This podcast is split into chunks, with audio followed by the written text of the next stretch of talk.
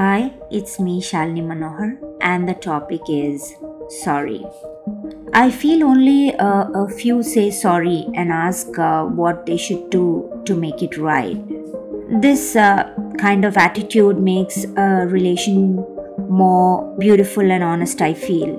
I also feel never ignore the ones who say sorry because for them you are important and not their ego.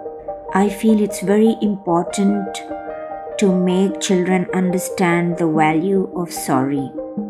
But firstly, I feel the child must understand when and why the apology is necessary. Don't say sorry to please the person. We all do mistakes, and mistakes are a part of life, as is apologizing for them. Parents can tell a child, See, the mistake I just made now, let's learn from it. When parents overcome their fear of apologizing and saying I'm sorry to their child, they give their child a gift of freedom to make mistakes. Some things cannot be learned without making mistakes. Children need to be taught asking for forgiveness and accepting failure. It's a sign of strength and bravery. Mistakes that parents and children make are teachable moments.